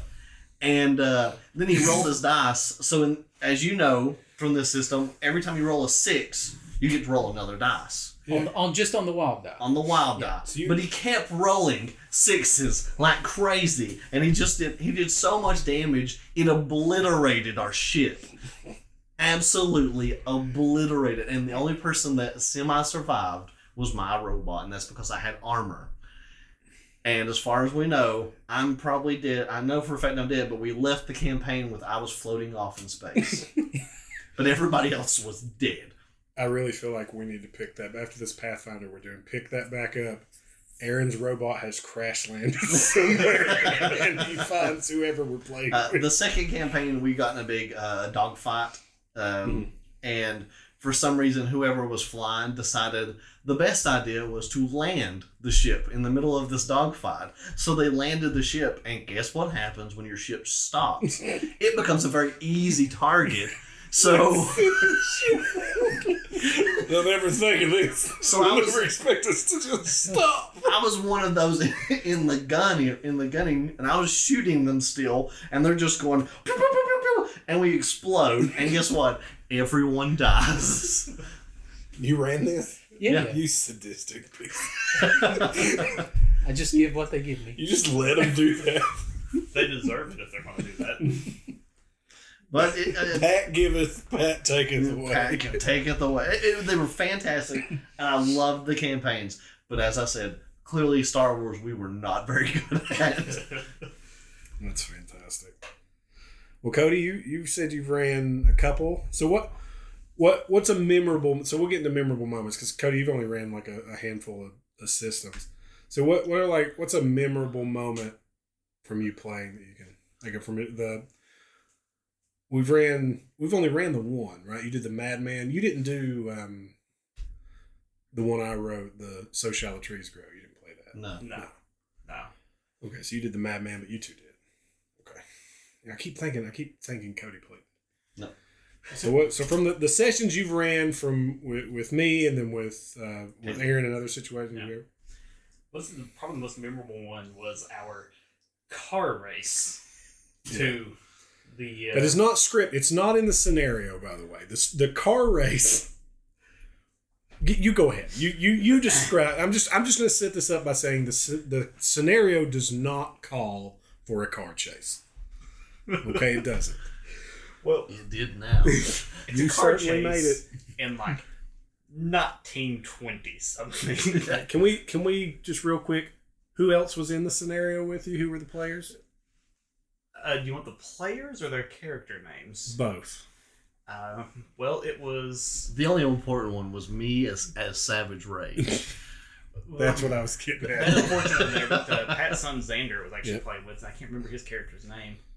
I don't remember any of the other characters. He in played as a bodyguard. He was actually, you know, my partner for this, and Aaron Yeah. was.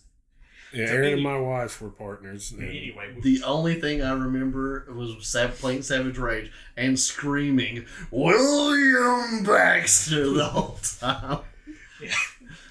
th- th- there was a, a rivalry from Rage that William Baxter had no idea about. That's my favorite part. William Baxter was like, I don't even know who you are. The whole story was Aaron was role playing this character who just had this hatred for Cody's characters. He was a rival private investigator, and William Baxter, Cody's character, had no idea who Savage Rage was. and it was just, you guys did such a good job. And he, we, we were going to the same town, or the same building as a house for the, the guy that we were trying to find. And I think I was actually on my way there first after stealing information from uh, Savage there. so he decides that they're going to race. And Elizabeth is driving. Yeah, she I was talked her into racing. I mean, it was, it was like It's A like model Charlotte cars on this gravel Yeah. road. like, Yeah, we were- were going a whole 25 miles an hour. just wide enough for like a horse and buggy. Yeah. And I have no idea how we didn't die. But we rolled great. Yeah, what did Yeah. Elizabeth roll when she had Savage Rage in the car to pass you on a narrow road in a divot to avoid crashing the two cars together on her drive auto check? She rolled a one. She rolled a one. And in Call of Cthulhu, ones are the best. Can't get any better than one. No number lower than that. And you want to roll low. And so she, what did she do? Uh, they came into like this drift, like screeching halt, like sliding up Yeah. the driveway. We Like went to- on two wheels at one Yeah, time she- to pass you guys. she Tokyo drifted the models into their Model A into this gravel driveway. Oh my He got out and was like, How's that, Willie? I got here first. And he's like, Yeah, a whole three seconds before I pulled in. the Cody and Sam just kind of butter up like the monsters. Boy. Oh my god, it's amazing. That's pretty well what I got because that's like the one session I played. Pat, do you have any memorable moments from games you've played? Yeah, uh, the one that I always think of is uh, from one of my earlier groups. Um, not as a kid, but uh, when I was an adult, uh, or when I am an adult. uh, was we were playing AD&D at the time. This was before third edition ever came out, and we had played that campaign a good two and a half, almost three years, and the characters. I think the highest level character was maybe twelve, and that was the thief because the thieves could the they could the rogues they could advance a lot faster than anyone else. But one of the main characters in the group, and these were all original characters for this whole campaign. One of the original characters died abruptly because of a mistake of another character. And those guys, I mean, it went quiet for a good three or four minutes because they couldn't believe it happened. And then one of the other characters, the girl that was playing, she just started crying because he had died. Like in real life, Yeah. crying. Yeah, Like, I feel like it's something we need to specify Yeah, yeah, like real life Yeah. crime because these characters, they, I mean, they they had so much fun. Yeah. They did all this stuff together. They were bonding because I think we played probably three or four times a week, and some of these sessions were eight hours. You get attached No. to these. Oh, you yeah. get attached to these characters and, And- really like get the backstories. and, like, The other character, the ranger, he did everything he could. There wasn't a healer in the group, unfortunately, and how they survived this long without a healer was really amazing. But the ranger in the group, he did everything he could with what little abilities he had to try to bring the character back. And I was giving him every chance in the world, you know, to try to extra chances to try to bring these characters back. Because as a good game master, you generally would rather see the story progress than these characters die and have to start Yeah. over. But I mean, he went as far as like, "Hey, give me one more chance. I will renounce my gods and open to everybody, yelling at them. You know that if I can't bring him back." And he didn't, so he lost all of his ranger abilities and became a just a, like a generic fighter almost, but not even as good as a fighter.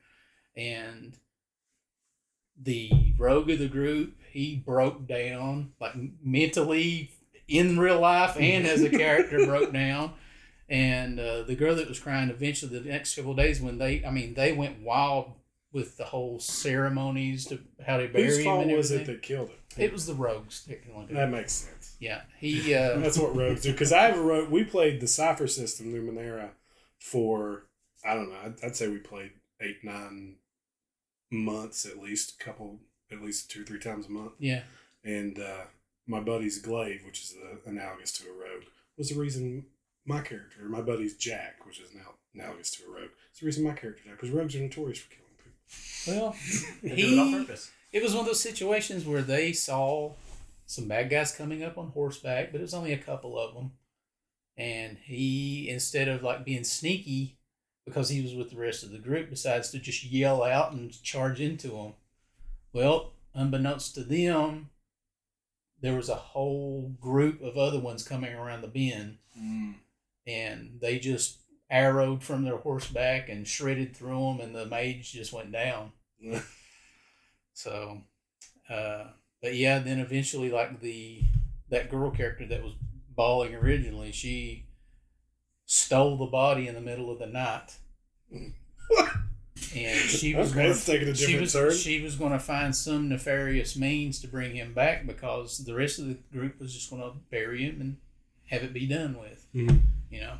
So she stole him and went off on her own, and eventually, maybe a couple of months later, the the, the campaign just kind of went further and further downhill because of that one death, until everybody was like, "Can we play something else?" Because they they were just so hit by that, you know, they just didn't want to play it anymore. that's That's awesome. yeah, that's really I mean, cool. You get attached to these yeah, characters. yeah.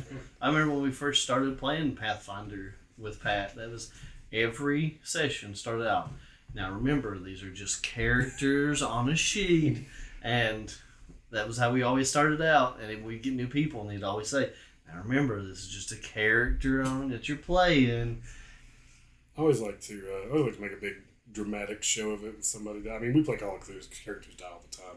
I just keep like thirty or forty character sheets Oh, in yeah. my, just in a folder all the time. And uh, I always like to. So you hand me your character sheet. You've, you know your hit points are zero. You die. Whatever the whatever has happened for them to die. Hand me your character sheet, and then I get to tear it up in front of them. Pat's done that before. Yeah. There are some though that we haven't torn up that have died. Oh yeah, If it's just a one shot character they just made and it didn't, you know, but if it's a character that's been in like multiple scenarios across things, I mean, maybe they die here. Maybe they come. Maybe there's something that happened in between this scenario and the last one, and we can play that and let them come through. Every Rage got hit by a car and just kind of died, and we don't know what happened. I have all kinds of plans for Savage Rage, and you are playing him the next session. Just letting you know. What if I decide to play some? Oh, I'm gonna be the real roadiest. Of, I'm gonna be a damn conductor.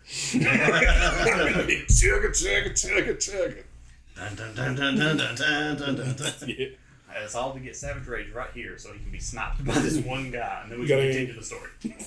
You got any others, Pat? Or anything Uh, else stick out too? I mean, there are so many over the years.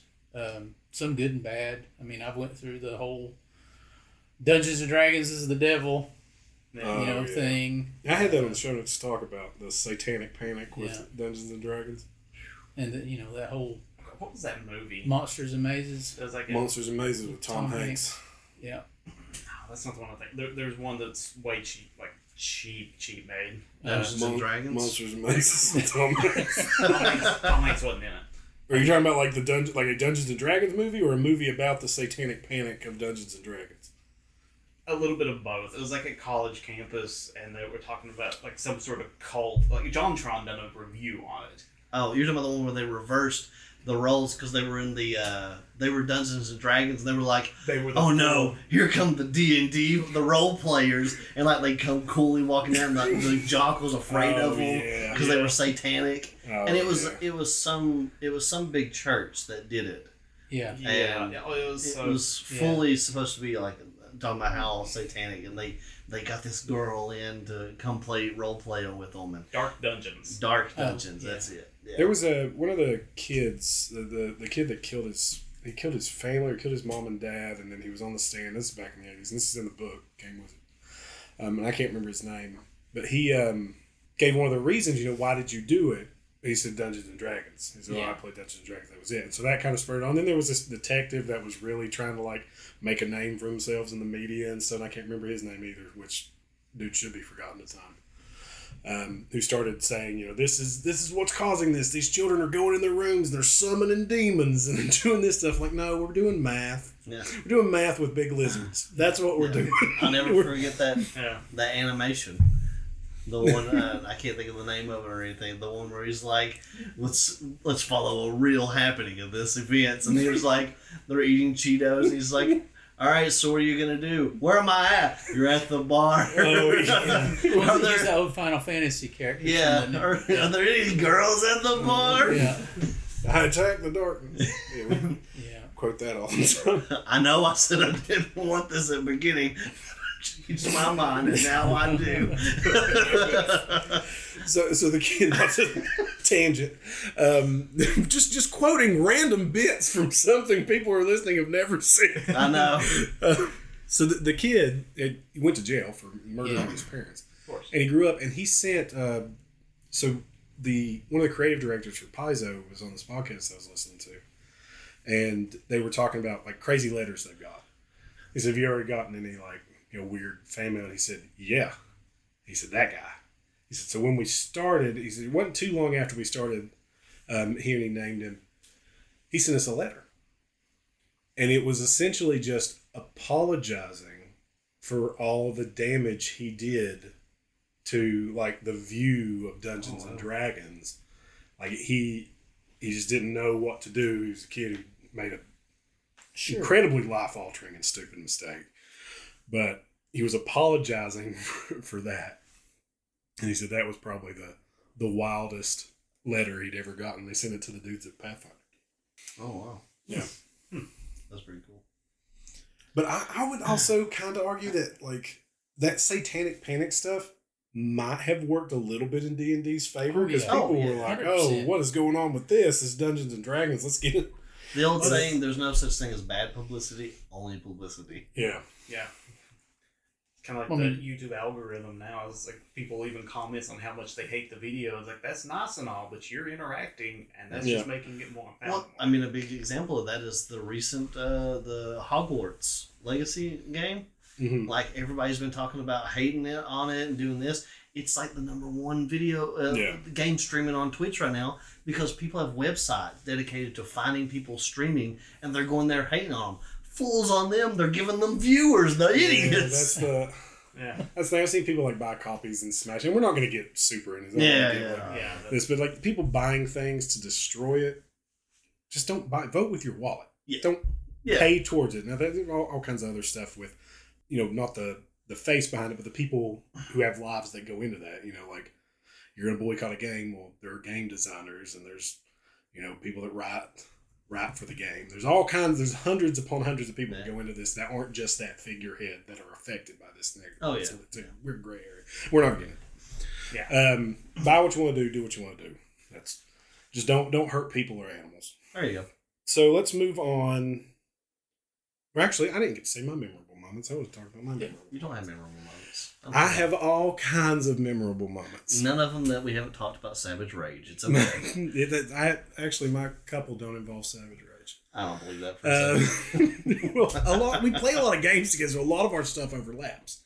almost all of mine are Call of Cthulhu. I had a, a and so there, there's a mechanic in Call of Cthulhu, and it's the sanity mechanic. And so as your character experiences more incredible and awful things, and the that thin veil of of truth begins to be torn open, and the horrors that lie just under the surface of you know your mind begin to creep in your sanity can drop. And it's very much a role play heavy mechanic. So it's not like health stuff like that where oh i take two damage. It- you know, that's very empirical. I have 10 health. I start with 10 health. I take two damage. I have 8 health. Right? I know how to to interact with that. When i get to zero i'm dead. Right? So that that's that's that. If I want to role play that a little bit, I can say my character's a little woozy and stuff. Sanity works like that in that if it, you get to zero, you're dead because your mind just completely breaks. But it's also as you begin to lose it, it's a very role play heavy mechanic. Like you have to buy into it. So you know, if I if I describe to you that your sanity is beginning to slip, you know, you see something and you lose one d six sanity, which means you'll take a d six dice and roll it one time, and lose whatever amount comes up on that it's then up to you to portray how that affects your character. You know, you you describe that walk through it. After you lose so much sanity from a single roll, though, in Call of Cthulhu, um, you have what are called uh, bouts of madness. So if you lose more than five sanity as a result of a single SAN loss, you have a bout of madness. And so this, these guys, we were running Edge of Darkness, which is another wonderful Call of Cthulhu scenario, and um, two of my investigators were inside doing a ritual to stop the quote unquote big bad of the scenario. Uh, one of my investigators was outside, kind of protecting the house from these things that were coming as a result of the big bad being dealt with. And he saw something that made him break. Well, the investigators inside simultaneously used all their magic points, because you have magic points in Call of Cthulhu, because magic has consequences. It's not like, oh, I'm a, I'm a wizard, I'm just going to cast these spells. It's you know, doing magic has a it can take a physical toll on your body, and so when you hit zero, you pass out. Well, they used all, expended all their magic points to do this ritual, and they passed out. Well, there was also blood all over the ground where they were doing this ritual, and they had to do things to start this up.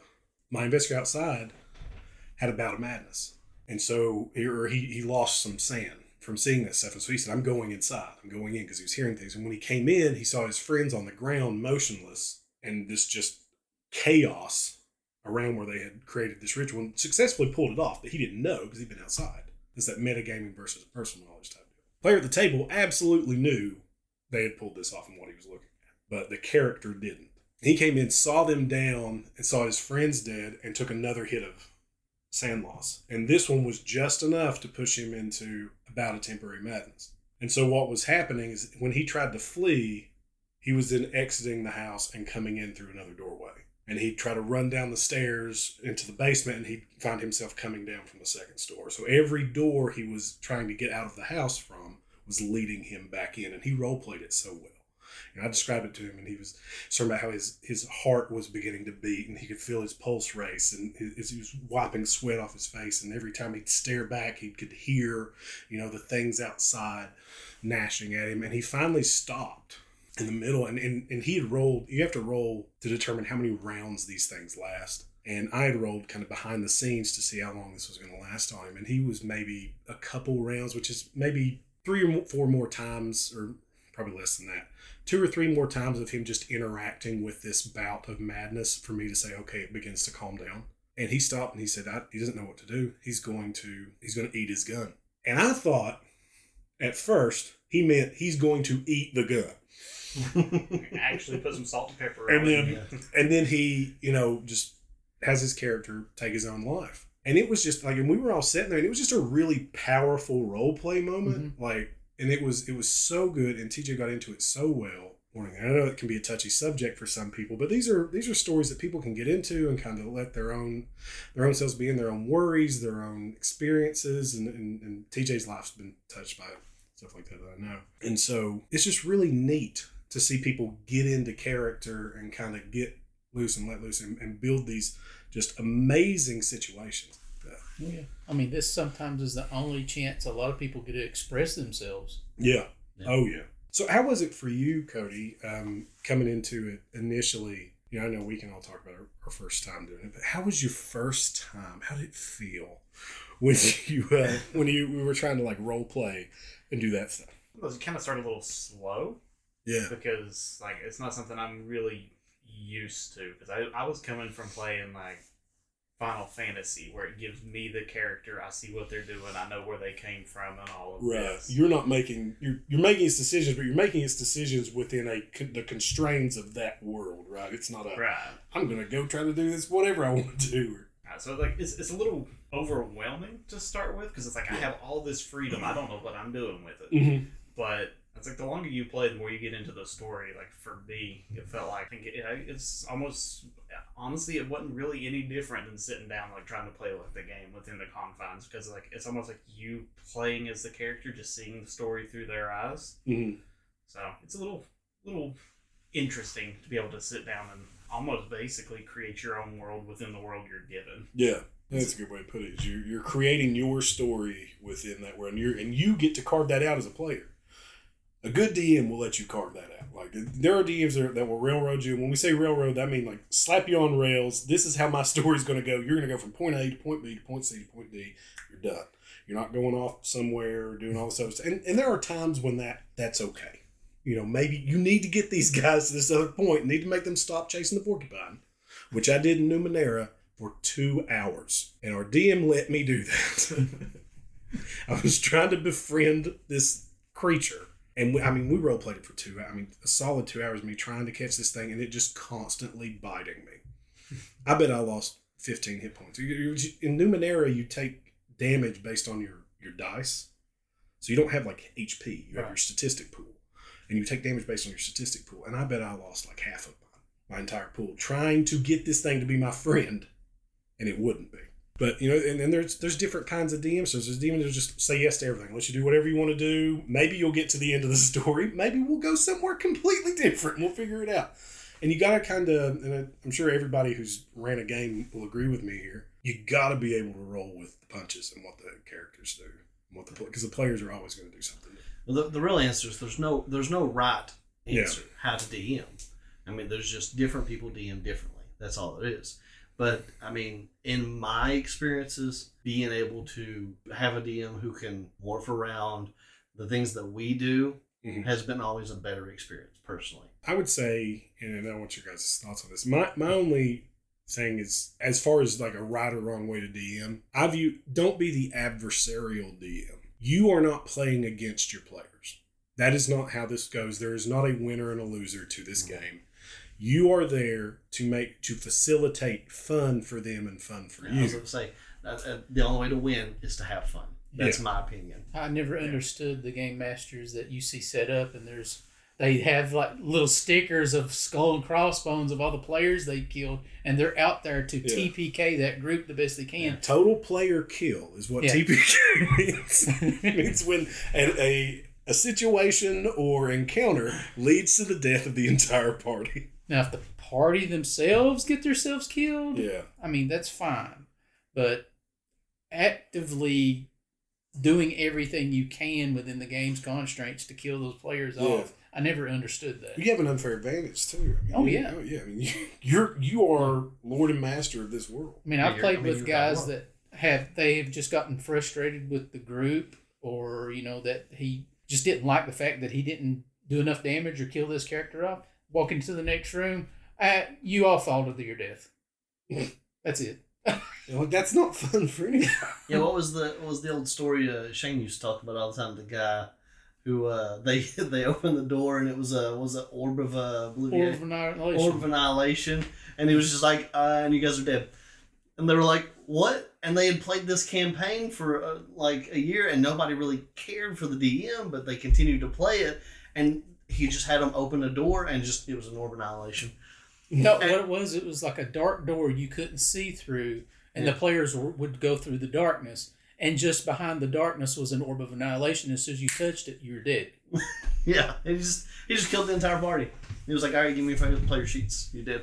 That's stupid. And then you as a player who not having played this stuff, like how would you feel if like Like if that was my first session, yeah, I probably wouldn't want to play again. just Right. Well, this was apparently a documentary Shane was telling us about. Yeah. And he said the next scene of the documentary was just him going, and then they never played with me again for some reason. so I mean, I, at, at the very least, I wouldn't play with that guy again. Yeah. yeah, it was. Just, it's not fun to, especially that scenario. Like, there's nothing you can do. It's Yeah. just you walk through the door and you die. I think It- it's it's fair if he gives me every chance in the world and I still kill myself. Yeah. But It's the I've I've actually don't think I've had a player die in our campaigns. I'm trying to think. Yes, Ricky in Ricky's Oh, yeah. campaign once I had Yeah. one, but I mean it's fun if your player dies. It can still you can still have a fun experience when you're fighting a battle no. and you're tooth and nail and, and then you die something happens and you die or if you you're trying to go through an obstacle something like that like you're really putting yourself your character to do something and it doesn't work out and you die is fun you want to have agency in your own demise. Yes. Right? Like as long as you understand this because there's a lot of times like high stakes in a situation can be fun. Mhm. You know, we just we just had that in in our group or in our uh, the the Dresden Files. And like, and I, I told you at the end of it, I was tense the entire the, the fact that all three of us made it out of it blew my mind. Um, but like I was tense the entire time, especially when Xander was just being torn apart by that vampire, Yeah. and I knew like, okay, I gotta get my character. I'm going to try to prevent this, and if I go down, at least it's going to be a cool role play moment where I got to sacrifice myself to save Xander's character. yeah i ran over to the boss because he was fighting my fellow knight Yeah.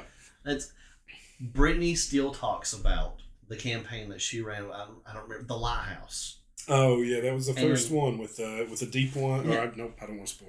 Yeah she still Yeah, talks about how she was fighting Lightless Beacon is what it's called. Lightless Beacon. She Very was- cheap on DriveThruRPG. If anybody wants to pick it up, go support those people. she still talks about how her character died. She was fighting with that that thing. It's fine with three of them. Yeah, and we you know we were going on, and they fell off, and Mm-hmm. she she still talks about that because she had fun. Yeah, she and had agency in her. It was yeah the agency into it. She still loves that. So I mean that I think that makes a difference. I think there's situations, and I apologize, guys, for monopolizing the conversation.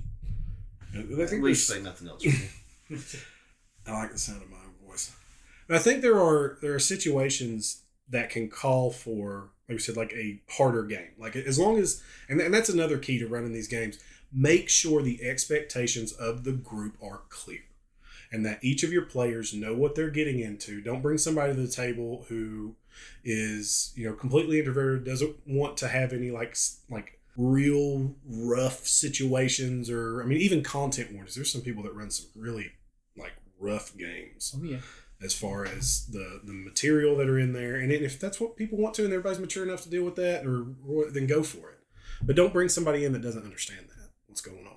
That's a big thing. It's all the social contract of it. So that being said here's a question for everybody. It's just a real quick question. Pat do you prefer to be the the dungeon master or do you prefer to be a player I enjoy playing as a player character, but I love, absolutely love being the guy running the game, the game master, the dungeon master, the keeper, all that kind of stuff. To me, I also am already playing multiple player characters as NPCs mm-hmm. and monsters, and also get to tell a story and see where that story develops with the player characters in the group. Yeah. Because I never know where the adventure is going to go. He says, "As uh, I have seen Pat jump giddy when somebody's like, well, I can DM the session if you want." He's like, he's like throwing the books. He's like, "We're done with this campaign. Let's do it." It's fun to take breaks. I have ne- I've never played Call of Cthulhu. I've never been a player for Call of Cthulhu, and I say that all the time. But I've I've not one time have I been a player at a game of Call of Cthulhu. I have taught it at conventions. I've ran it online dozens of times. I've done probably almost. I've probably ran close to now two hundred and some games, two hundred odd games of Call of Cthulhu. I've never played it once. That's odd. Usually you- you're introduced into it first and then Mm. find out that you like running the games. Cody, would you, you ever think you're going to run your own game? I probably attempted at least once, but you know, I don't have an answer to say exactly if I like one or the other. Never ran one. Me neither. So I've I'm- only been a player. I, I wouldn't care to attempt the Steinhards, but yeah. Okay, so we we we we're almost at the absolute maximum we want to go in time. So we're going to run through a couple things real quick. One, they, I found some interesting like r- rule sets. So game versions for for role playing. Some interesting tabletop RPG rule sets. And the first one is called BESM. Does sorry, anybody so know what? what BESM means? Is anybody familiar with this? B E S. I'm familiar with the system, but I've never played it. Or B anything E for it. S M. You know what it stands for. I do If not. you if you know Pat, don't say. Okay. Yeah, actually, I'm sorry, I've never played it, but I actually have several books. um, You're gonna have to bring the books because I want to see these books. It's actually influenced the some of the games that we've been playing recently. Big Eagles and Mighty Snakes. Hey, you're close. Dang. You you're kind of Oh. close. Yeah, it's B E S M stands for Big Eyes, Small Mouth. Uh, Can anybody guess what it, the theme it what it has to do with? snails? No. I, What if I showed you the? It's an anime. Uh, of course. An anime base. It's anime because they got the big eyes, little Yeah. mouths. Five E released their own anime system. oh, okay. So it's a, a Big Eyes Small Mouth is a tabletop role playing game originally produced by Guardians of Order in '97. Yep. That was designed to simulate the action of anime and manga. The title alludes to the common anime drawing style of characters with large expressive eyes and comparatively small mouths. Wow, 97, so you had to speak at the different pattern of your mouth moving, right? Here's Here's another- was out at the time. So. Oh, that's true. Here's another thing. I just saw the name for it and I didn't look up anything about this system because I didn't want to. And it's called Do or Do Pilgrims of the Flying Temple.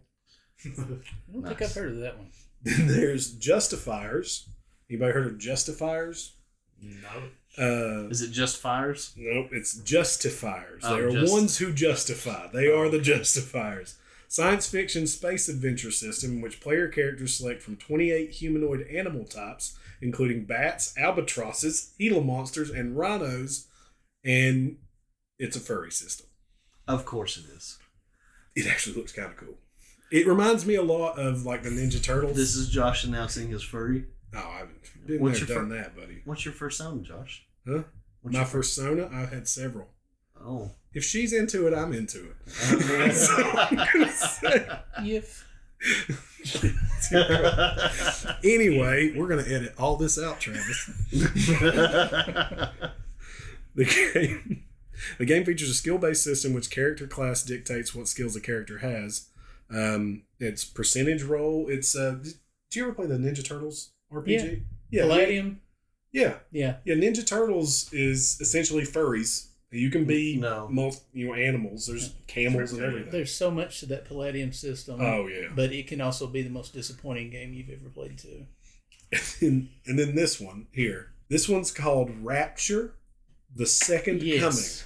Yes, I actually saw that at Gen Con when I went down there and almost Oh. picked that one up uh, out of uh, Coming.